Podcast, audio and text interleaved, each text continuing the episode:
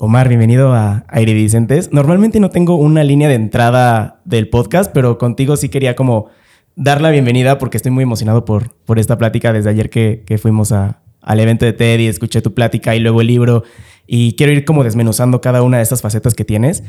Hay un término científico que a mí me gusta mucho que es la, la entropía, que básicamente significa que para que exista orden necesita haber caos, ¿no? Quiero empezar esa plática preguntándote en qué sentido Pablo le dio caos a tu vida y luego cómo le fue dando orden. No manches, qué buena pregunta. Aparte, se me puso la piel chinita cuando dijiste Pablo. Ese libro se lo dediqué a Pablo. Pablo es mi hijo y la entropía, curiosamente, Diego, es uno de los conceptos que más me gustan en la vida. Yo soy ingeniero antes de todo. Sí. Y cuando estudié la ingeniería, eh, llevábamos la clase de termodinámica. Y uno de los textos que vas a escuchar ahí, que vas a leer ahí, está basado en la, en entropía. Órale. Es, es, un término que habla de. Es más bien un texto que habla sobre un poco la entropía, el caos, el orden y cómo las, los cuerpos tienden a la temperatura ambiente. Ok. Es decir, si tú eres frío, y llego yo que soy, no sé, caliente, suena raro. Suena raro, pero... Eh, tú dejarás de ser tan frío como eras y yo dejaré de ser tan caliente como era. Y los dos vamos a atender a la temperatura ambiente. Ok. Eso, para mí, así, tan simple y tan sencillo, ya es caos. Ya es caos. Me encanta el caos porque siento que la vida tiende al caos. El caos, para mí, Diego, es lo natural. El orden no. El orden requiere un esfuerzo extra del ser humano para mantenerlo.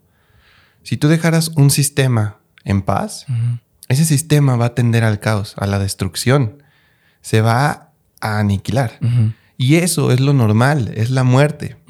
Entonces, yo como que me llevo un poquito mejor con el caos que con todo lo demás. Pablo llega a mi vida y así, tal cual, es un cliché pero los clichés son clichés porque son ciertos. Claro. Pablo puso de cabeza mi mundo. Al principio llega un hijo y lo que prevalece son los cuidados fisiológicos. Me costaba mucho trabajo esa parte porque eh, yo como que siempre tenía esta imagen un poco más poética de jugar con un niño, de los columpios, de las risas. Pero eso iba a llegar hasta después de los tres años. Al principio todo eran cuidados fisiológicos. Entonces yo no estaba tan prevenido para esa parte. Entonces cuando empiezo a notar, Diego, de cosas muy sencillas como no dormir, como comer frío, eh, son cosas que, digo, esto no me lo esperaba en mi vida. Eso ya es caos. Eso ya es... Eh, algo inesperado, es algo que me mueve mi equilibrio, es algo que me mueve de mi punto de gravedad. Mm, me pasa que cuando empiezo a ser consciente, eh, lejos de rechazarlo, lo abrazo y digo, ok, ok, a ver, me gusta mucho jugar y me planteo a mí mismo las cosas como un juego. Y digo, pues si de esto se trata el juego, Vamos a darle. O sea, el juego se trata de llevar la vida sin dormir. Sí. Ok, voy a jugar. Vamos a jugar así. Ya lo entendí y le entré. Le entré, pero con ese, con esa alma de juego, con esa alma de. De niño. Sí, de niño. No como de guerra. Así de, ah, pues entonces no voy a dormir. No, no, fue como, bueno, pues si no voy a dormir, vamos a ver qué tan bien lo puedo hacer. Entonces, eh, Pablo puso el caos desde el día uno, lo sigue poniendo. Te voy a contar una historia. Em, vamos caminando, sale él de su escuela y vamos caminando rumbo a la casa, que está a tres calles. Y me dice, papá, no tan rápido. ¿Por qué, chaparrito? Yo dentro de mí sabía que tenía que llegar a hacer una videollamada, trabajo. Y él me dice, papá, no tan rápido. ¿Por qué? Es que estoy buscando dientes de león. digo, ok, vamos a buscarlos juntos. Le digo, ¿pero por qué? Me dice, es que llevo tres días esperando a que los dientes que recién nacen pues terminen de florear para poder soplarles y llevo mucho tiempo queriendo pedir un deseo. Wow. Y no le pregunté cuál era su deseo, seguro iba a ser un juguete. Sí. Pero como que puso esa calma en mí Y vuelvo a lo mismo, yo soy un poco acelerado, soy muy inquieto, entonces cuando él me pone calma, para mí también es parte del caos, es parte de lo inesperado, de lo no natural en mí, y lo abrazo, digo, ok, vamos a jugar a tu ritmo, casi siempre juegas al mío, ahora también me toca jugar al tuyo. Entonces, eh, yo creo que, respondiendo la pregunta eh, así, de larga es como Pablo puso caos y entropía en mi vida. Sí, le pone orden en estas pequeñas acciones, ¿no? De que te, obliga como a parar, como a observar, como a hacer. También este, este niño otra vez, ¿no? O sea, que, que viendo esta, esta, vida como un juego y viéndolo tal vez desde sus ojos, también ese, ese es un pequeño orden. ¿Cómo le haces Ahorita dices que, te, que trabajas y estás en un buen de cosas, güey. sí. ¿cómo, ¿cómo, le haces para, para balancear esta vida personal como papá, como esposo, también como dueño de, bueno, eh, director de Shark Studio, que viene, que viajas, que, haces, que deshaces, ¿cómo, cómo balanceas eso?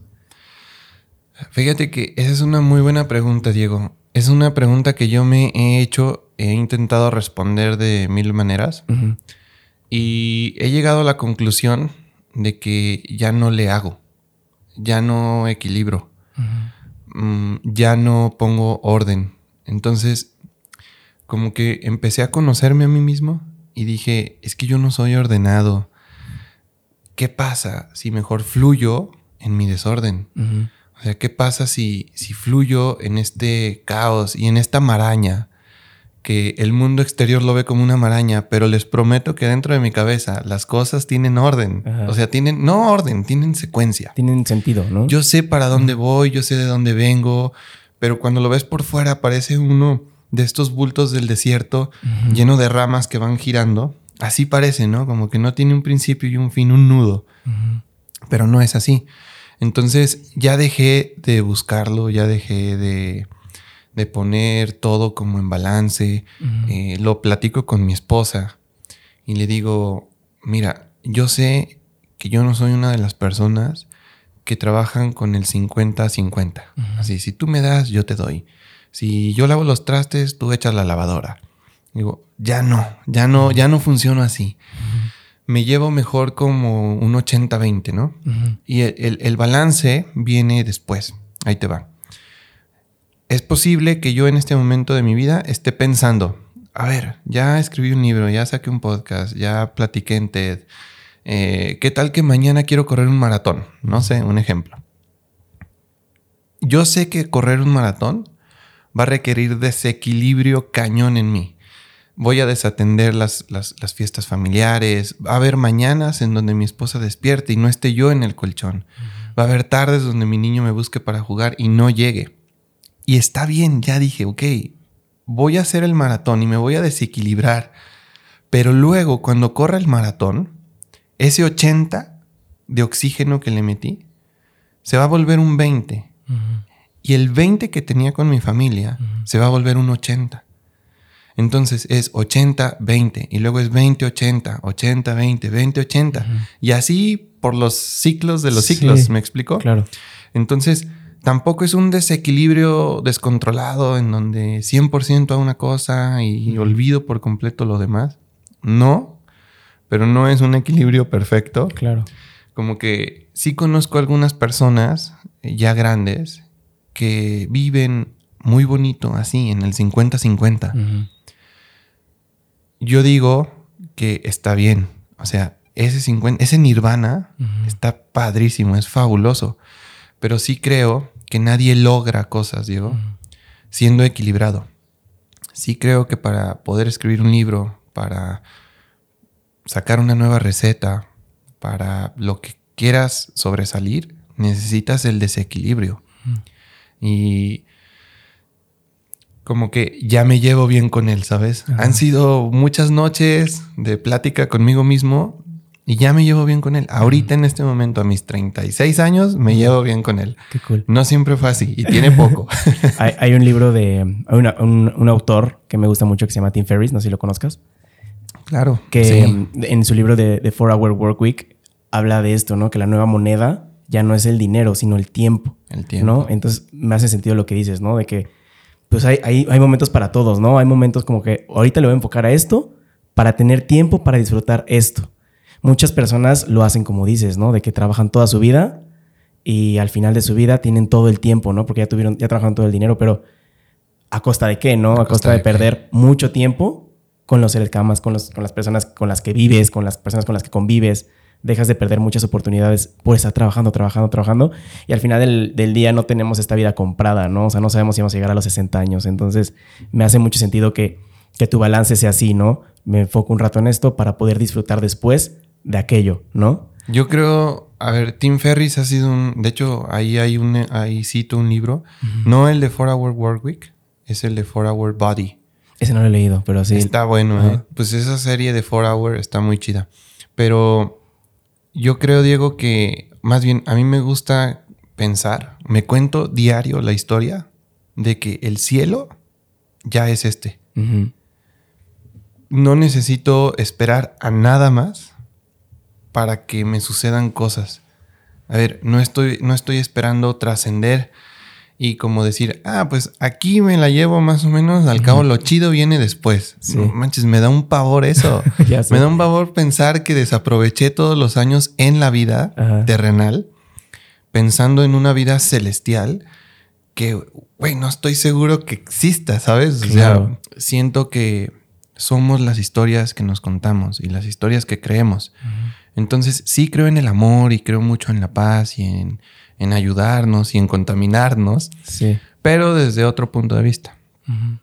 Ayer le estaba, le estaba diciendo a Kenia, le estaba haciendo la pregunta de qué, qué harías hoy si hoy te avisaran si vas a vivir para siempre, que vas a vivir para siempre. Y entonces Kenia me decía, no, pues yo trabajaría y haría dinero para poder viajar y así. Pero a mí lo que le decía es que siento que el dinero, el valor, la definición que tenemos hoy del dinero en 200, 300 años no va a ser la misma, ¿no? Entonces creo que el valor que le damos a veces a las cosas no dimensionamos eso, ¿no? No dimensionamos cómo van a ser después, cómo, van a, cómo vamos a poder vivir después. A mí me gustaría, si yo, si yo viviera, si me, dijeran, si me dijeran, voy a vivir para siempre, pues yo creo que yo disfrutaría y vivir y trataría de vivir 10.000 vidas en esa vida, ¿no? Que me dan. Eres ingeniero en electrónica y me habías comentado que ejerciste por un buen rato. Ahorita lo que haces puede que sí tenga algo que ver de alguna forma, pero también de alguna forma no tiene nada que ver, ¿no? ¿Cómo, cómo fue este salto de, de, esta comodidad? Otra vez volvemos a este caos, ¿no? ¿Cómo fue este salto, este caos de voy a dejar esto que lo he hecho por varios tiempo, que es lo que, lo que, a lo que me dedico, para dedicarte a lo que, a lo que haces? Son las cosquillas. Eh, yo me gradúo de ingeniería electrónica, luego hago una especialidad en robótica y luego hago una maestría, Diego, en ciencias. Luego me caso. Cuando me caso, contratamos a una persona, un buen amigo, saludos a Mike. Saludos. Que nos hace el video de la boda. Cuando me entrega el video de la boda, me hizo sentir cosquillas. Esa cosquilla de decir, no manches, siento algo dentro de mí me dice que yo puedo hacer algo como eso. Es como un llamado. Eh, no como copiar, es más bien como inspirar. Entonces, este Mike me inspiró y sentí muchas cosquillas de saber qué podía hacer yo con una cámara. Nunca jamás en mi vida había tenido cámaras. No tenía cámara en ese momento y empecé a pedir prestado. Oye, ¿me prestas tu cámara? Oye, ¿tienes algún evento, un suceso en tu vida? Sí, le voy a dar el anillo a mi, a mi prometida y le pido a mi cuñada Gaby su cámara prestada, le pido a mi amiga Paulina su laptop prestada. Yo no tenía nada y empiezo a jugar, a jugar tal cual, o sea, sin comprometerme, no cobré. Eh, fue simplemente divertirme y explorar, saber qué puedo hacer. Una cosa llevó a la otra. Eh, me gustó mucho el resultado, me gustó mucho la respuesta de esas personas cuando les entrego su videíto muy casero. Eh, se vuelve una bola de nieve. A los pocos años me meto a estudiar cine porque me gustó mucho, me gustó el ambiente, me gustó las cámaras, me gustó el poder transmitir.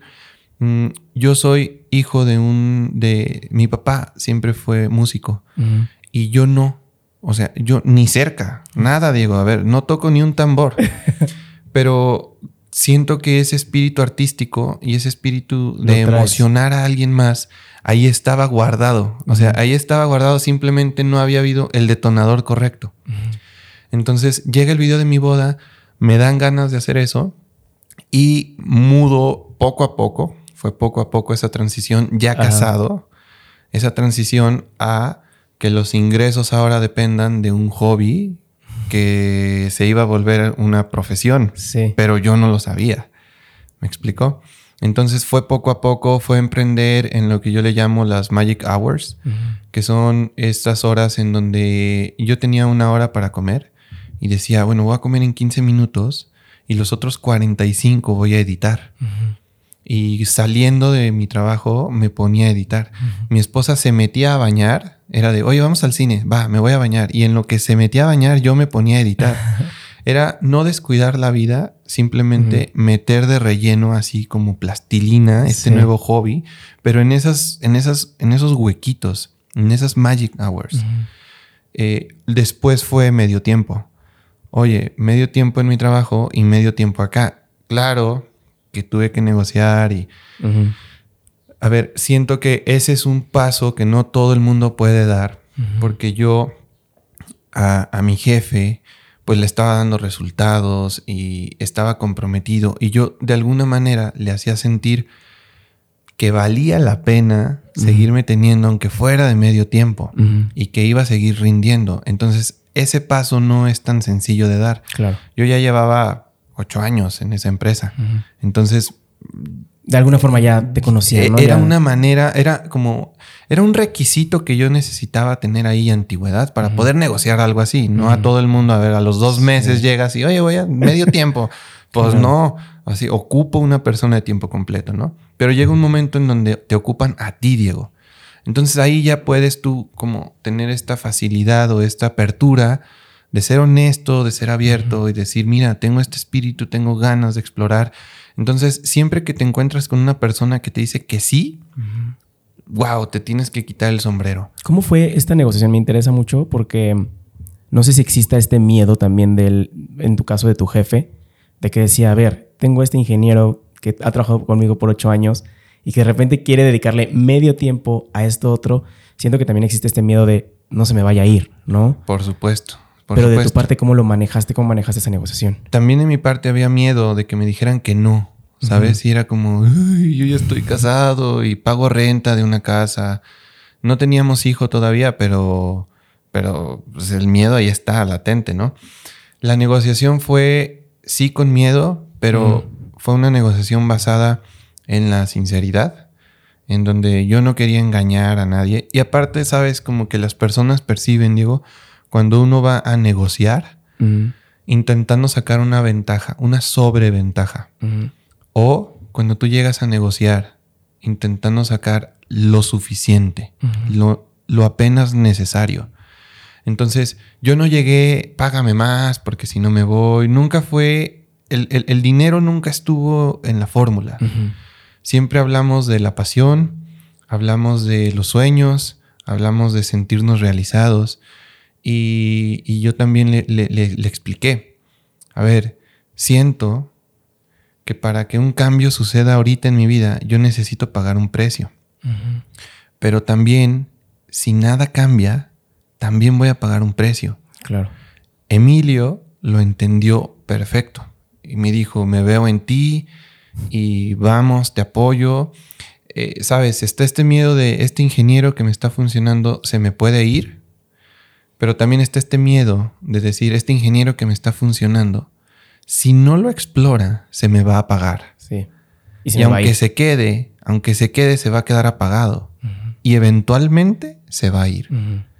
Entonces lo entendimos los dos. Yo me siento afortunado de tener estas personas que me rodean en mi vida. Mm. Y te digo que cuando alguien te dice que sí a esta oportunidad de hacer magia, hay que quitarse el sombrero y agradecer.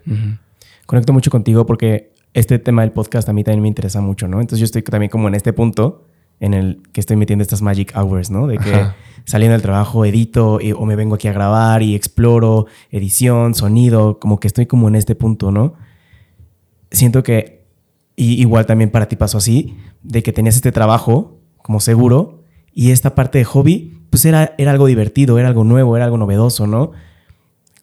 ¿Cuándo tomas la decisión de pasar de que ya no sea un hobby a que sea algo que te quieras dedicar? ¿Cómo, cómo fue ese, ¿En qué momento te diste cuenta de que ya, ya, no, ya no era un hobby, ya era un proyecto, ya era algo más grande que un hobby? Y cómo también tomaste la decisión de saltar y darle ya no el 50-50, sino ya el 80-20. Sí. Hubo, hubo un momento clave. Yo estaba solo en esto y como tú era todólogo, iluminación, enfoques, equipo, todo. Eh, llega Natalia a mi vida y Natalia es la primera persona que formó parte del equipo. Ahorita ya tiene seis años en Shark Studio. Y Natalia empezó de medio tiempo y lo único que hacía era quitarme talacha. Ok. Entonces, como que la parte creativa la seguía haciendo yo, pero Natalia sincronizaba audios, cortaba, ponía subtítulos, toda esta parte más talachuda. Empieza a agarrar experiencia a ella al mismo tiempo, Diego, que aumenta la demanda. Ok. Estos clientes satisfechos te recomiendan con otro y con otro y con otro. Jamás he invertido un peso en publicidad, todo ha sido de boca en boca. Y llega un momento en donde la demanda es tal que le digo a Natalia, ya no puedo seguir generando ideas, te toca a ti. O sea, te toca hacer la talacha que hacías, más ahora ya te toca generar ideas. Ya había pasado como un año de que ella llegó. El momento más clave es cuando nos habla Grupo Modelo y nos dice, quiero hacer una serie de videos en seis idiomas, es internacional, y era con Ave InBev, que compra Grupo Modelo, Okay. Ave InBev Global. Entonces, nuestras negociaciones eran con personas de Brasil, eh, con personas de Estados Unidos, de Reino Unido. Eran en inglés y todo súper profesional. Era un proyecto que me quedaba enorme, Diego. Era el proyecto. A ver, Me imagino. te lo prometo, ese proyecto era para un monstruo. y éramos Natalia y yo. Entonces le digo como a mi esposa, ¿qué hago? A ver, tengo la oportunidad de rajarme, pero siento que tengo la oportunidad de mi vida. Claro. Entonces le dije, lo voy a hacer con lo que tengo, con lo que hay, ¿no? Y no me voy a cerrar el mundo. Llega Itzel, se integra al equipo. Eh, Itzel empieza a marchas forzadas. Cuando ella llega, el proyecto ya había empezado. Entonces fue como, pues mija, no hay tiempo de ramp up. Aquí no hay calentamiento. Vamos ya a los fregadazos. Y en ese momento fue cuando dije ya, o sea, Es lo que cobré, lo que nos pidieron, el cliente, el portafolio, ya, dije ya, ya, si no es esta la señal, ya nada va a ser la señal, ¿sabes? Entonces la quise ver, la arropé y ahí empezó, ahí empezó la transición. Claro que Shark Studio para ese momento ya llevaba cuatro años. Cuatro años ahí, pian pianito. Sí. Cuatro años en donde los primeros dos estuve yo solo. Pero, pero fue esta paciencia, este tenerle amor a la profesión, el no desesperarme. El, el- yo desde un inicio sabía que no me iba a comer el mundo con las cámaras. Yo dije, mejor me como el día a día. O sea, no soñaba como ser el gran productor. Dije, no, con que mira, con que lleve alegría por medio de un video a una casa, a una familia. Yo empecé con bodas. Entonces era eso. O sea, para mí era el llevar un producto que alguien en un futuro agradeciera. Era un producto. Las bodas, sigo haciendo bodas, cada vez menos porque son muy demandantes pero fue el motor, fue la chispa, fue la chispa que encendió todo. Y a mis clientes de boda siempre les digo, yo voy a ir a grabar tu boda pensando que la persona más beneficiada con este video es alguien que todavía no llega a este mundo. ¿Por qué? Porque a mí me hubiera encantado ver el video de boda de mis papás. Ellos no tienen un video de bodas. Y a mí me hubiera encantado ver cómo se hablaban, cómo se veían las miradas, mis abuelos, las manos Sí. yo no lo puedo ver. Entonces, yo grabo bodas pensando en los chiquitines que todavía no llegan. Y mi máximo sueño es que un día un niño me encuentre en una cafetería y que me diga, oye, ¿tú eres Omar Bazán? Sí, ¿por qué? Es que tú grabaste el video de boda de mis papás. Wow. Y es el, el único recuerdo que me queda de él o de ella. no manches, ese va a ser mi máxima. Claro que va a suceder en 20 años, ¿no? Para que estos chiquitines hablen y que, tengan la conciencia, va a pasar mucho tiempo. Entonces, pero es lo que me mueve en las bodas. Eso fue lo que empezó todo. Así fue como inició. Fue pensando en bodas, fue pensando en emociones, no en productos. Fue pensando en sentimientos, no en creatividad. Y sigues teniendo esta misma filosofía, digo, porque conforme vas avanzando, pues ya necesitas tener un poco más estructura, un poco más también. Digo, al final de esto comemos, ¿no? O sea, no, no puedes vivir de emociones y no puedes vivir de creatividad. Sigues teniendo esta misma, porque creo que, por otro lado, si tú brindas estas emociones, si tú brindas esta creatividad, solito llega todo, ¿no? O sea, como decía, somos las historias que nos contamos. Y si contamos una buena historia, nos las compran. Sí, exacto. Sí la tengo. Sí la mantengo. Em, se va volviendo como el cimiento. Es decir, antes era la primera capa, después fue la segunda. Luego es la tercera. Ahorita yo creo que es como la cuarta o quinta capa. Es lo que subyace. Es la emoción, el sentimiento. Pero después fue como, a ver, no todo puede ser corazón. Estos clientes, Grupo Modelo nos está pidiendo algo más creativo. Entonces hay que trabajar con el cerebro. Y ahí fue un cambio. Y luego fue como, ok, ahora tenemos que aprender a cobrar. Y fue, pues ahora tengo que trabajar con la razón. Y, y, la emoción y el sentimiento nunca se han ido, pero van hacia abajo, ¿sabes? O sea, como que vamos construyendo encima de eso. Entonces, eso es lo que creo que ha funcionado con los clientes. Ahorita Shark Studio ya somos seis personas. No somos el gran equipo, pero nunca ha sido el sueño hacerlo. Yo siempre hablo con ellos y les digo, muchachos, pues yo me veo como que esto algún día llegará a 12, a 15 personas, pero estas 15 personas muy integradas, que lleguemos en bici, que haya una mesa de ping pong y pero, pero no me imagino el edificio, ¿sabes? Así, no, 15 pisos para Shark Studio, no. Me imagino una casa adaptada, eh, con jardín, con una hamaca, así, tranquilo. Como que no, no, no, siento que, que me debo tanto a las personas y trabajo tanto directo con las personas que el día en el que se vuelvan una matrícula, no sé, ese día me voy a empezar a pagar yo. Como que, como que no soy tan buen CEO global, ¿sabes? Sí, como que es más como de estar como en contacto con las personas de tu trabajo, de conocer sus historias, ¿no?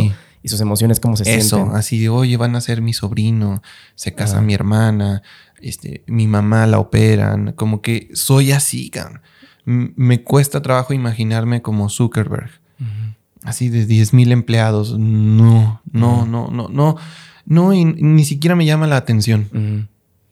¿Cómo, ¿Cómo decides a qué proyectos sí, hoy en día, ¿no? ¿A qué proyectos sí, a qué proyectos no meterte? Tanto personalmente como con Shark Studio.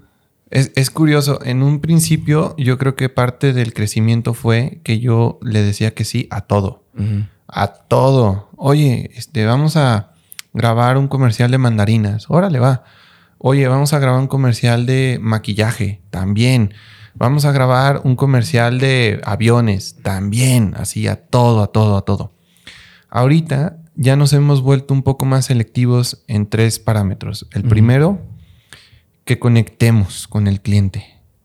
Eh, descubrí que, que me empezó a dejar de gustar mi trabajo cuando los clientes no tenían la misma filosofía de vida que nosotros. O sea, este tipo de clientes exigentes, prepotentes, que creen que porque te van a pagar, te pueden hablar feo, ¿sabes? Y es como, no, carnal, a ver, o sea, somos iguales, somos personas. Resulta que tú tienes la lana, pero yo tengo el talento y ambos necesitamos de ambos. O sea, si tú me dices que no, pues a mí no me conviene, pero a ti tampoco te conviene que yo te diga que no. Claro. Entonces ya filtramos a los clientes. Ya es como, oye, una videollamada. Ese, ese, es el filtro. O sea, no es así, contesta un cuestionario, no. Una videollamada. Y en esa videollamada necesito verte a los ojos, saber cómo piensas. Y en la videollamada hablamos de los proyectos Hablamos de se va a grabar esto a tal hora, luz natural, en interior, en exterior, talentos de maquillaje, vestuario, todo eso sí, pero también ahí como que arrojo algunas preguntas clave y les, no sé, a veces es, ¿qué opinas del éxito? Este, cómo sientes los fracasos, mm, te gustan las flores, cosas en donde me dejen ver un poco más a la persona. ¿Por qué? Porque sé que con esta persona voy a estar trabajando los siguientes 15 días. Sí. Y depende de eso que yo llegue de buenas a casa. Claro. Entonces sí digo, no, no quiero que una decisión que yo tomo hoy por trabajar con cualquier cliente le afecte a mi chaparrito. ¿Por qué? Pues porque voy a llegar de malas, de genio. Entonces sí cuido eh, el filtrar esa parte eh, de conexión con los clientes, que no les interese nada más. Eh, como, el trabajo por el trabajo. Sí, exacto. El segundo filtro es lo económico.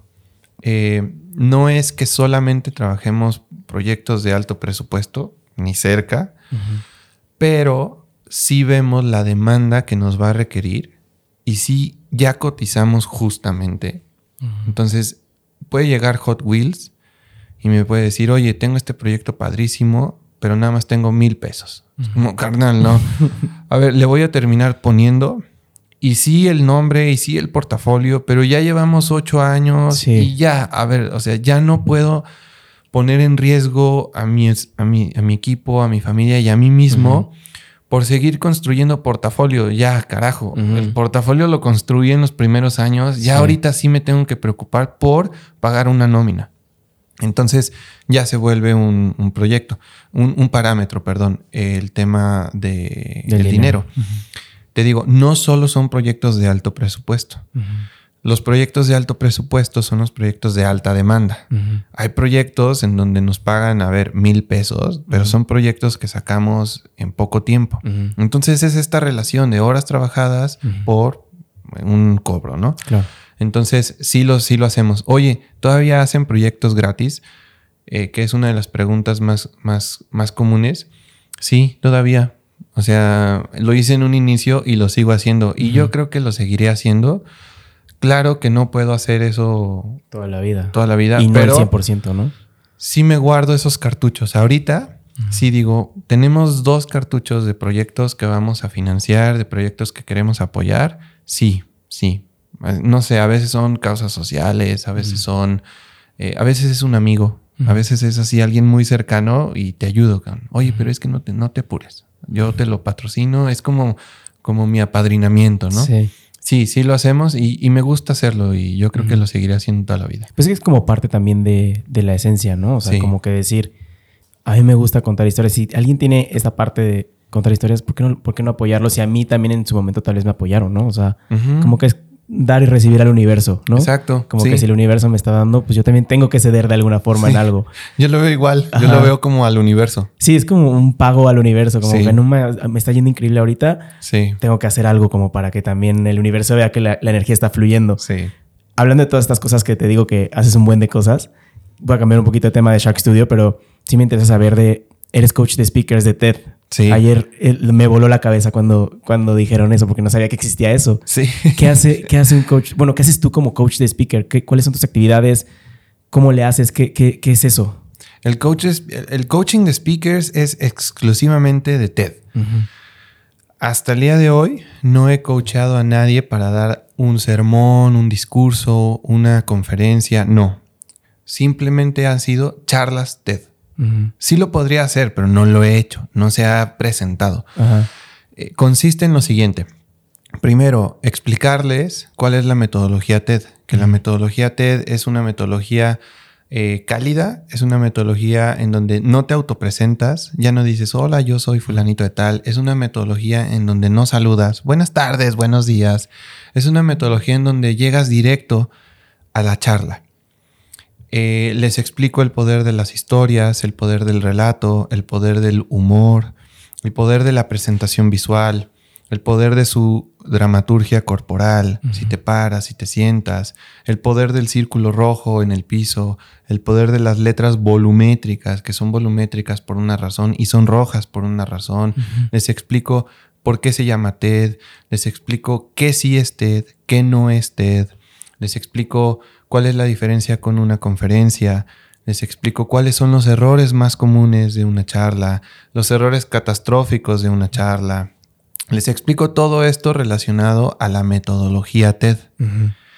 Eso es en lo que consiste el coaching del speaker. Luego les, los acompaño. a los que me permiten. No todos quieren, no todos te lo permiten, no todos te dan su WhatsApp. El acompañarlos quiere decir, mira, si no, si no sabes de inspiración, te ayudaré a encontrarla, ¿no?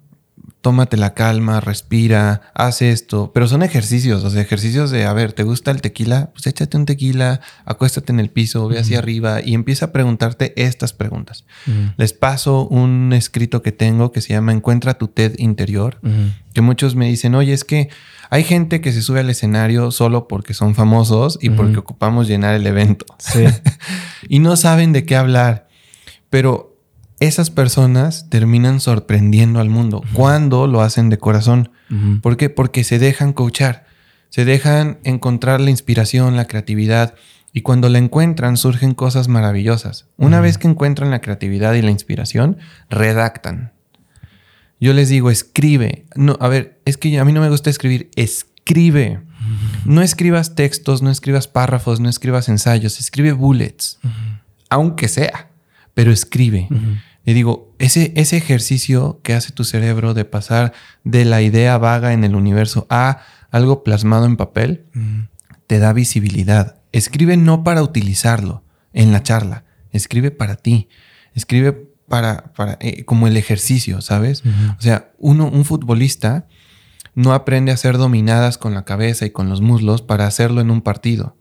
Pero desarrollas esa habilidad, desarrollas la agilidad, despiertas ciertos ligamentos, ciertos músculos. Eso es escribir. Entonces los forzo a escribir. Eh, me lo mandan lo revisamos juntos, les doy retroalimentación, les digo, mira, este párrafo es muy poderoso, no lo digas tan, tan rápido, deja cierto misterio, crea curiosidad, haz una incógnita, no la respondas aquí, respóndela más acá, inicia mejor con una estadística, las estadísticas son poderosas, eh, el final, vamos a cerrar con esto, con una frase, con algo de poder, si vas a citar a un autor, cita esto nada más. A ver, yo sé que el autor dijo esta frase enorme, pero a ti solo te interesa esta parte. No importa, o sea, cítalo y explica y deja tres puntitos entre corchetes diciendo aquí hay más texto. Todo eso, o sea, todo eso es el coaching del speaker. Y luego viene la parte de en el escenario qué hacer en el escenario, qué no hacer en el escenario, cómo moverte, dónde poner las manos, las miradas, la luz, el cronómetro, la presentación, el clicker, el micrófono, el audio, eh, ver al público, no ver al público, todo eso, ¿no? Entonces, eso a grandes rasgos es lo, que, en lo que consiste el coaching de los speakers. ¿Cómo, digo, no, no, no, me quiero meter tanto en eso, pero sí me gustaría saber cómo empezaste tú para hacer eso, o sea, que, y, me gustaría como herramientas más... Mm, puntuales, como más prácticas. Sí. Sobre lo que hiciste tú para llegar a eso. O sea, si tomaste algún curso. Digo, no, no, no necesito que me digas exactamente todo, pero al menos por dónde podría alguien empezar para ah, meterse Ahí te va. Mira, eh, la respuesta es. Eh, la respuesta depende. A ver. La respuesta, Diego, viene en la X del TEDx. ¿No? Qué raro. Sí. Pero ahí viene la respuesta.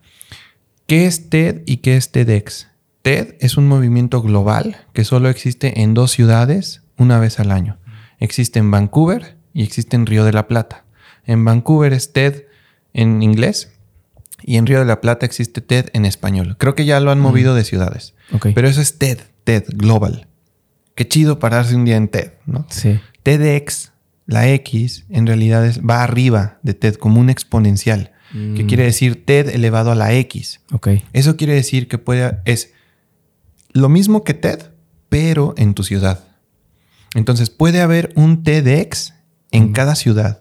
Puede haber. ¿De qué depende? De que exista un grupo de locos que tramiten la licencia y que se avienten el trabajote y la chambota de hacer un evento. De eso depende TEDx. ¿Va? Puede haber un TEDx en cada ciudad, mas no hay un TEDx en cada ciudad. Yo llevo siete años ocho años, siete u ocho años, organizando el TEDx en Aguascalientes. Entonces, cuando empecé a organizar el TEDx, yo empezaba así de que el coffee break, de o sea, las cosas más triviales que te puedas imaginar, de que el coffee break, de que eh, el estacionamiento, el hotel, o sea, es como querer ser un electricista y empezar comprando extensiones. No, canal, o sea, había cosas mucho más, profundas. Sí. después de los primeros eventos, eh, la logística del evento salía bien, pero las personas no salían tan motivadas, no salían tan, tan, tan ricos con ideas, no cambiaban sus opiniones, o sea, como que pasaba el evento de noche, ¿no? Y es, no, la logística muy bien, pero la sustancia no. Y ahí fue donde yo empecé. Dije, ¿qué podemos hacer para ayudar a los speakers a darle al clavo? Y es que muchos se van con la finta, pero TEDx, el eslogan de TEDx es Ideas Worth Spreading, que quiere decir ideas que merecen ser compartidas. Entonces yo les empecé a explicar, los protagonistas de esta tarde son las ideas, no los speakers. TED habla de algo, no de alguien. Puedes hablar de algo por medio de alguien, pero siempre es llegar a algo. Llegar a hablar del fracaso, de la disciplina. Yo ayer hablé de contaminarnos. No hablas de alguien, hablas de algo. Eso es la, riqueza de TED. Entonces compro el libro que se llama Método TED para hablar en público. Y hay otro que se llama La metodología TED. Son de diferentes autores. Uno es más breve, otro es más complejo, de Chris Anderson. El de Chris Anderson, que es el creador de TED, es más complejo, es más profundo explica toda la metodología TED y yo la empecé a poner en práctica con los speakers, con los primeros speakers. Al principio, como todo, lo hice mal porque fue un aprendizaje empírico. O sea, yo leía el libro y les transmitía lo que leía. Nada más. Y yo les decía, a ver, te lo estoy diciendo lo que viene en el libro, lo puedes comprar y léelo tú. Pero no lo hacían. Sí, pues le estás facilitando. Le estaba facilitando, yo le estaba resumiendo todo. Entonces, esta, cuando estudio cine, está la materia de dirección de cine, que es esta parte en donde diriges actores. Bueno, la dirección de actores. En la dirección de actores encontré un concepto que se llama dramaturgia del cuerpo. Ok. Que es cómo cada facción y cada movimiento transmite. Parte de que todo comunica. Todo. El reposo, el silencio, levantar una ceja, pestañear todo comunica. Entonces ahí como que uní estas dos facetas de mi vida, la dirección de actores, el saber como de las expresiones, de los movimientos, de la voz, de cómo enfatizar, de cómo a veces hacer eh, una reflexión más profunda y de repente volverte loco. Y, entonces empecé a descubrir todo eso, lo, lo, mezclé con la metodología TED y fue como yo hice como mi propio estilo de coachar speakers. No hay una escuela, no hay un curso, no hay en Coursera ni en YouTube nada parecido a vuélvete coach de speakers de TED. No, simplemente es algo que sucedió, sucedió como por mis ganas, mi iniciativa, mi ímpetu y al día de hoy yo he participado en más o menos, estaba haciendo la cuenta, creo que el, evento de ayer fue mi evento número 15. Entonces he coachado alrededor de 35 a 40 speakers. Wow. Sí, de hecho, un spoiler porque ahorita estoy coachando a Oribe Peralta. Wow. Y es, o sea, está chido porque yo sí era futbolero y, sí le iba a la América. Entonces, pues verlo ahí como, como en, Zoom, lo estoy coachando por Zoom. Pero está padre. Ayer me decía mi hermano, oye, este, ¿quién va a estar en el TED de Aguascalientes? Y le digo, mira, le enseño la foto, ¿no? Del, del screenshot. Me dice, no manches, que es el cepillo. Qué chingón. Entonces está padre. Sí, ha habido varias personalidades. Qué padre que de alguna forma, o sea, todo, todo el, background y todo lo que has aprendido, puedas ya, ya aplicarlo para ayudar a, otras personas, ¿sabes? O sea, como dices, no hay como una metodología, no hay como un curso, pero eso es lo, lo cool, ¿no? O sea, como que, mira, yo tengo todas estas herramientas que podemos aplicar para esto. Está muy chingón eso. Sí. Ayer en tu plática de TED, así hiciste muchas, muchas referencias en mente desordenada. Sí. Y quiero, quiero ahora meterme a ese lado, ¿no? ¿Sí cachaste? Sí, claro. Y quiero meterme a lo más este, escritor. Ajá. ¿Cómo, ¿Cómo fue tu proceso creativo para escribir un libro? ¿Cómo rompiste la hoja en blanco? Porque también creo que está muy complicado como, ok, quieres, quiero hacer esto, pero del querer al hacer está, hay una barrera complicada, ¿no? Sí. ¿Cómo la rompiste y cuál fue tu proceso creativo? Yo creo que escribir, Diego, es algo que, que difícilmente, no es imposible, pero difícilmente sucede cuando te lo propones. Qué raro también. O sea, si yo me propongo escribir, yo digo, es difícil que salga bien. siento que escribir es una de esas cosas que deben de salir natural. ¿Sabes? Que debe de salir de lo inesperado, de sin darme cuenta, ya estoy escribiendo. Eh, este, este libro que tienes en tus manos, el blanco, dice abajo la colección, dice mente desordenada, la colección. Esto es porque ahí están integrados el volumen 1 y el volumen 2. ¿va?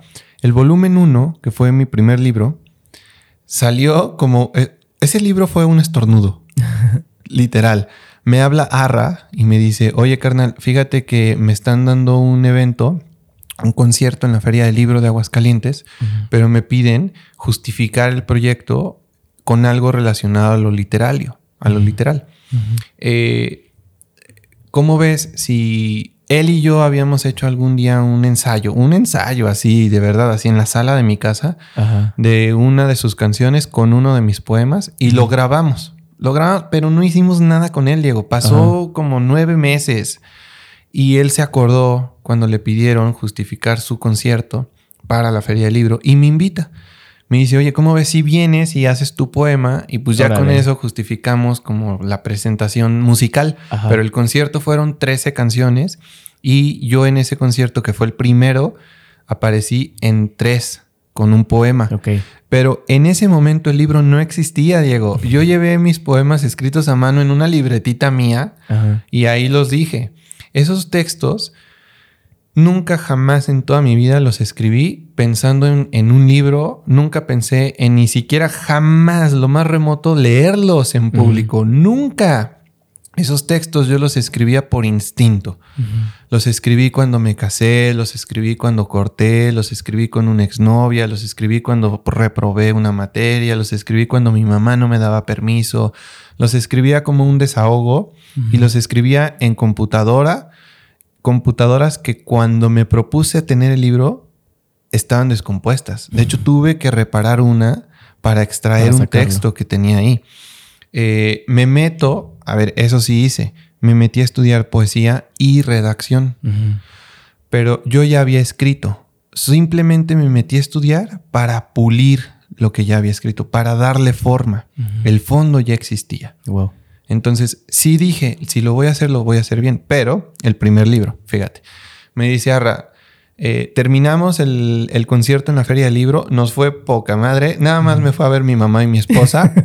Eh, era muy poquita gente, pero nos fue increíble. Sabes, más allá de que estuviera lleno o vacío, es esta sensación entre los músicos de voltearse a ver a los ojos y decir, carnal, esta, esta madre está extraña, esto estuvo padre, hubo chispa, hubo conexión, hubo magia. Sí. Eh, pasan, eso fue en noviembre. En marzo, en marzo, fíjate, o sea, que cinco meses después, me dice Arra, oye carnal, ¿qué crees? Nos volvieron a dar una presentación, pero ahora en la feria de San Marcos. Y me dice, pero la persona que nos está pidiendo esto no, vio el, concierto en la feria del libro y quiere que presentemos lo mismo. Wow. Eh, yo le digo a Ra, no, güey, o sea, eso es algo que yo ya hice en mi vida y no es algo que yo esté buscando repetir. O sea, ya lo hice y ahí quedó. Me dice, no, no manches, hay que hacerlo, hay que hacerlo, hay que hacerlo. Total, o sea, no me insistió tanto tampoco. me dijo dos veces y le digo, órale, bájalo. Pero Arra es de estas personas, Arra Arochi, que ayer conociste. Ayer lo, es de estas personas mm, chingonas, porque me dice, me jala, me jala, me dice, a ver, ya te convencí de que nos presentemos, pero ahora te voy a decir que no te permito subirte al escenario sin que lleves algo en donde las personas puedan leer lo que les vas a leer. Ok.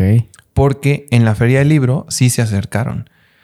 Él lleva siempre una mesita con su merch, gorras, playeras, stickers, frases, y se acercaron a la mesita a preguntarles, oigan, ¿dónde puedo leer lo que está leyendo el joven?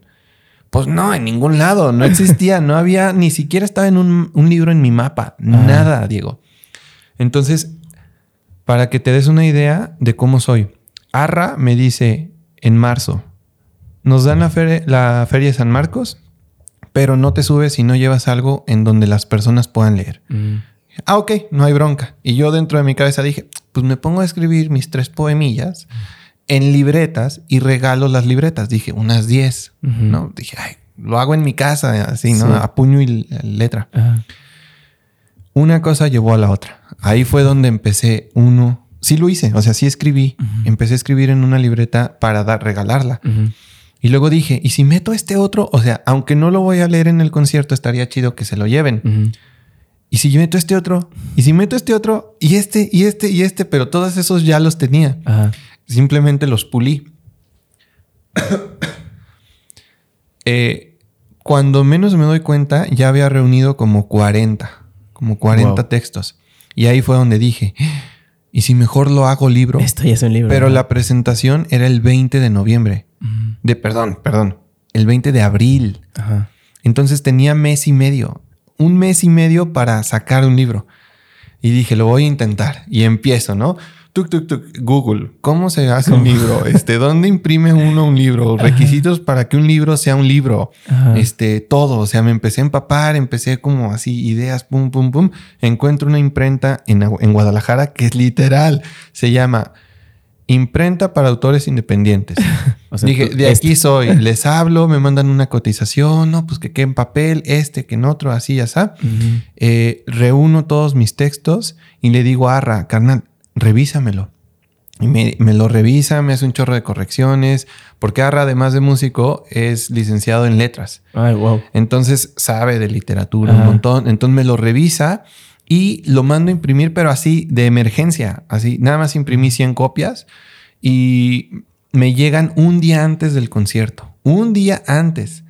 100 libros pesan, son un montón. O sea, sí. está para pesada la caja. Yo dije, me voy a llevar al concierto unos 10, unos 20, ¿no? Pues nadie me conoce, nadie los va a querer. O sea, es muy raro. Mi sorpresa, Diego, que ese día, el día de la presentación del libro, junto con el concierto de Arra, me llevé toda la caja porque mi esposa insistió. Llevaba 100 libros, se vendieron 60 vendidos, ¿sabes? Así fue muy raro porque la gente escuchó los poemas en el escenario, les digo que se estrena el libro, que se va a vender en la mesa y empiezan a hacer fila, a tomarse fotos, me pidieron que se los firmara. Y yo dije, ¿qué es esto? ¿De dónde salió? ¿en qué momento? Pero, pero fue un ejercicio que yo ya hacía. Yo ya escribía por instinto, por naturaleza. Solamente lo escupiste. Simplemente es eso. O sea, literal escupía en un papel. Luego sí me metí a estudiar, pero nada más para darle forma, para no hacerlo tan a lo menso, ¿sabes? O sea, sí me gusta lo, lo, lo, burdo, pero sí creo que hay que por lo menos lijar los bordes. Claro. ¿Sabes? Entonces, para que quede, para que quede bien. Y eso hice. Me metí a estudiar poesía en línea con Edel Juárez. Edel Juárez es un poeta, no sé si lo conozcas. Sí, sí, lo conozco. Eh, con él estudié. De hecho, ayer lo cité. Sí, ayer lo citaste. Luego me meto a estudiar poesía con un argentino que se llama Gabriel Urrutia. Mm, claro. En donde ya fue un poesía, fue poesía un poco más ah, profunda. O sea, él ya te hablaba del realismo, del surrealismo, del cubismo, de muchas corrientes poéticas. Eh, no me dan ganas de escribir cosas tan surreales como ellos, pero sí me sirve. O sea, me sirvió como cultura y entender la, poesía, la literatura. El libro no es todo poesía. Vienen frases cortas y vienen ensayos. Sí. Entonces, ese soy yo. O sea, dije, así lo voy a hacer y es lo que tengo, es lo que hay y con lo que hay vamos a crear. Qué chingón que te aventas a hacer esto. O sea, porque muchas veces, como te digo, nos quedamos como en el querer o nuestras ideas como en nuestras hojas, en nuestros, en los cuadernos, pero qué chingón que te aventaste a a publicarlo porque justamente volvemos a lo mismo, ¿no? O sea, es yo a mí yo tengo esto, yo soy esto y si te sirve, toma, ¿no? Y es algo como que noto en ti que, que lo haces y, qué chingón que lo hagas, güey, porque siento que necesitamos más personas así que nos compartan lo que saben, ¿no? Y lo que son, porque pues como dices, si, si tú te inspiraste en otras personas para ser lo que eres, ¿por qué no podría yo ser una inspiración para otras personas, ¿no? Qué chingón, mi mamá. Voy a pasar a la última parte de la, de la charla. Sí, claro. Que ha estado muy chingona. En serio, la he disfrutado un buen. Espero que tú también. Sí, muchísimo. Está bien a este, gusto. Son cuatro preguntas que le hago siempre a mis invitados. La primera pregunta es, si pudieras escribir una canción y sabes que esa canción la va a escuchar todo el mundo, ¿de qué trataría esa canción? Yo creo que esa canción trataría de el amor. Mm, siento que la manera en la que yo concibo el amor en mi cabeza es distinta y me gustaría transmitirla a las personas de una manera un poquito más masiva. Y si fuera por medio de una canción me encantaría. Eh, siento que a veces creemos que el amor es esta parte dolorosa, que sí lo es, que es esta parte poética, que sí lo es, que es esta parte romántica y soñadora, que sí lo es. Pero para mí, Diego, el amor por encima de todo eso es trabajo. Yo soy de, las, de los de la idea que el amor es un ser vivo y es un ser vivo que se muere.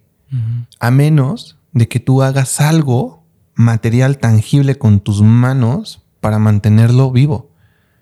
Pero es algo vivo que se muere, a menos de que tú lo mantengas con vida. Eso es lo que me gustaría transmitir. Como dejar de creer que el amor no se dio. Es como, güey, no se dio porque no hiciste nada para que se diera. Es que no se dio natural.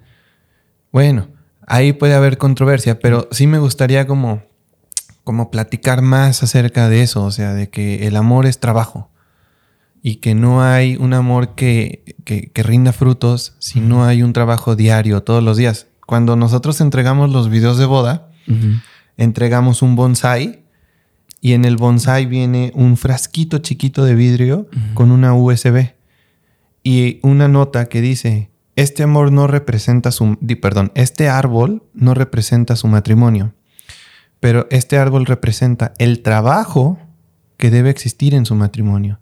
Lo deben de regar dos veces por semana con un vasito de agua. O sea, es una tarea que les implica un minuto dos veces por semana. Y les digo, es un constante recordatorio de que eso es lo único que se necesita, no más. No necesitas cosas extraordinarias ni herramientas que no tengas en casa. Con lo que tienes, lo mantienes vivo. Y es nuestra manera poética de decirles, aquí está tu video. Y que este video no solo sea un video, que sea un recordatorio. Ok, qué fregón. La segunda pregunta es, ¿qué recursos, ya sean podcasts, artículos, libros, películas, canciones, lo que se te ocurra, te mantienen inspirado? Uf, un montón Diego. No manches. O sea, esa pregunta está muy cañona para mí porque soy un consumidor voraz de contenido.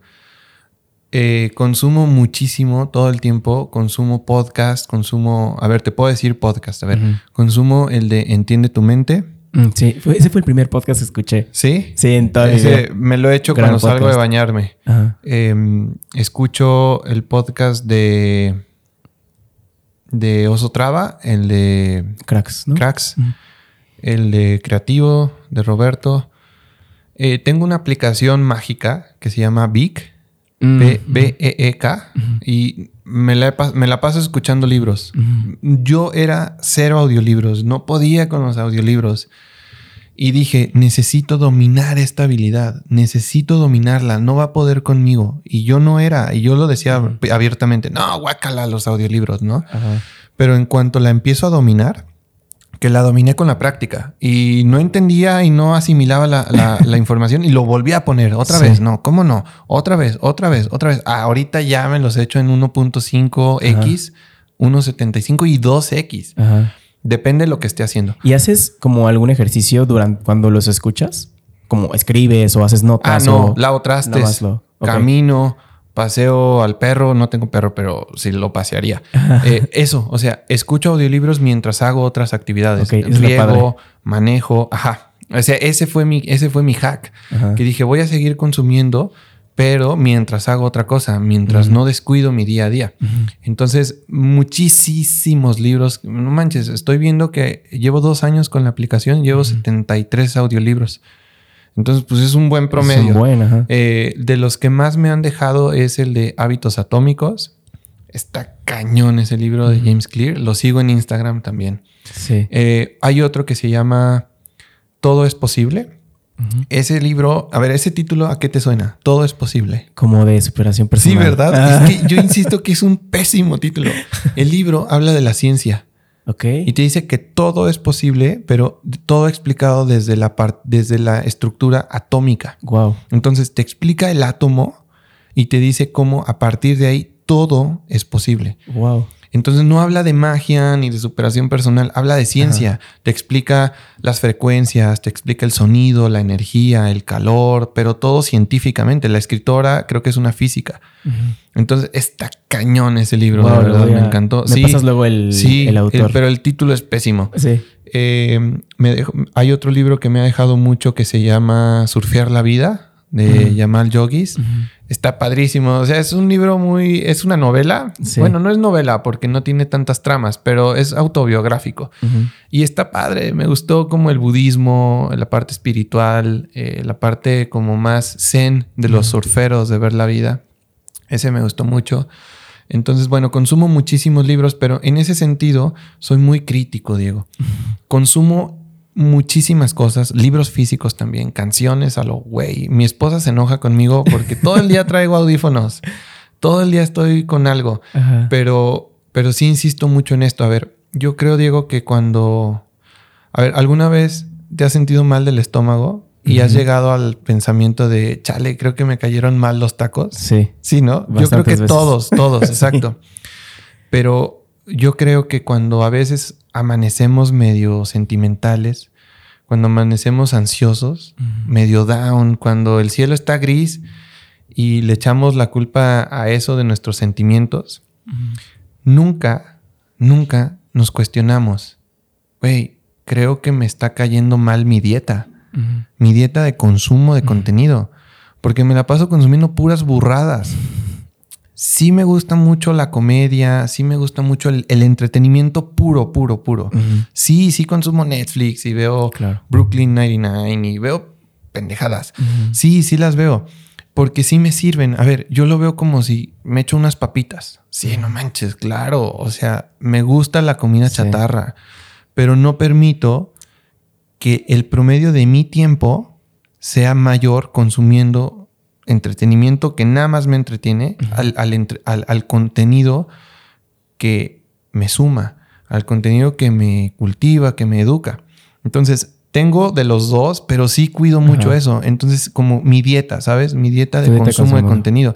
Porque cuestionamos mucho lo que comemos y lo que consumimos por la boca, pero no cuestionamos lo que consumimos por los ojos y por los oídos. Entonces yo lo hago, o sea, sí consumo un chingo de cosas, pero sí, las, sí las cuestiono. Sí, yo también trato de hacer eso. Justamente en el libro de, The 4 Hour Work Week viene eso, ¿no? De que mantén tu dieta de contenido prácticamente al mínimo, ¿no? O sea, como que solamente lo que verdaderamente te sirve. Eso es un gran, un gran hack. La directora de la escuela de mi hijo un día nos dice en, una junta de escuela para padres, eh, hay que enseñar a leer a los niños, pero también hay que enseñarlos a cuestionar lo que leen. Sí. Güey, está cañón eso. Me voló la cabeza. Sí, no solamente es consumir por consumir, ¿no? Sino consumir y hacer una reflexión más profunda sobre sí, que exacto. ¿Qué mm, haces de manera cotidiana para serle fiel a tu pasión? Ah, eso, eso sí, sí, sí te la sé responder porque mm, respeto mucho mi profesión. Y esa es mi manera de serle fiel. Te voy a dar un ejemplo muy puntual. Eh, cuando yo empecé haciendo fotografía, se volvió viral un video de un fotógrafo. Era como una canción de un güey que era fotógrafo y que con ese pretexto eh, pedía a las niñas encuerarse. Ok. Para tomarles fotos artísticas, ya sabes, ¿no? Entonces, como que respeto mucho mi profesión porque sé que hacerla con respeto me, permite seguir fomentando esa pasión y cada vez hacerlo más. Entonces, nunca utilizo mi profesión como pretexto de algo que no deba de hacer. Eh, nunca le he pedido a nadie que se encuere, que nada de eso. O sea, no, no quiero como, como, como que algún día mi profesión me lleve a serle infiel ni a mi esposa, ni a mi hijo, ni a mí mismo, ¿sabes? O sea, como que los valores y todo eso. Sí lo cuido mucho. Siento que si algún momento mi profesión me lleva a hacer cosas incorrectas, mi manera de ser no me va a dejar en paz, güey. Así, es este libro de la insoportable levedad del ser no me va a dejar en paz y siento que ahí va a ser el primer paso para que mi pasión se vuelva mi enemigo. Entonces la cuido, la respeto y por medio de ella respeto al mundo, a las personas y, y a todos. Qué chingón. La última pregunta, Omar, es ¿qué le enseñarías a los extraterrestres cuando vengan a visitarnos? ¿Qué les enseñaría como físico, así como un museo o un concepto de vida? Lo que tú quieras, puede ser como un concepto, puede ser un objeto, puede ser lo que, lo que se te ocurra. Hay una... es que curiosamente es algo que he pensado. Hay una canción de un cantante guatemalteco que dice, habla si los extraterrestres llegaran al planeta Tierra y cómo verían el punto de vista desde el amor. Y dice, aquí en el planeta Tierra, hombre es el que tiene vida de tormenta, sin saber, perdón, va de nuevo. Llegan los extraterrestres y llegan a la conclusión de que aquí en el planeta Tierra, hombre es el que tiene mujeres y vida de tormenta, sin saber que hombre es el que tiene una y la mantiene contenta. Entonces yo les hablaría a los, extraterrestres, a, los extraterrestres de ese concepto de, a ver, aquí sí se nos está acabando el agua, pero tenemos amor. Y aquí, pues sí, nos estamos acabando el planeta, pero existe la solidaridad y existe la amistad y gente que ayuda y también hay gente que jode, pero, pero les hablaría de eso, o sea, de, mira, fíjate, o sea, cómo es la interacción entre humanos, cómo la, magia de dos miradas. dije, ve, o sea, el contacto de dos manos, o sea, les hablaría como de esos pequeños fragmentos poéticos de que existen en lo cotidiano, o sea, no les hablaría de la Venus del Nilo ni de cosas tan elevadas, sino les enseñaría una foto de un papá cargando a su hijo y haciéndole avioncito y le diría, mira, o sea, la vida aquí es esto, como entre humanos, cálida, con amor, se tocan, se abrazan. Eso. Chingón, me encanta.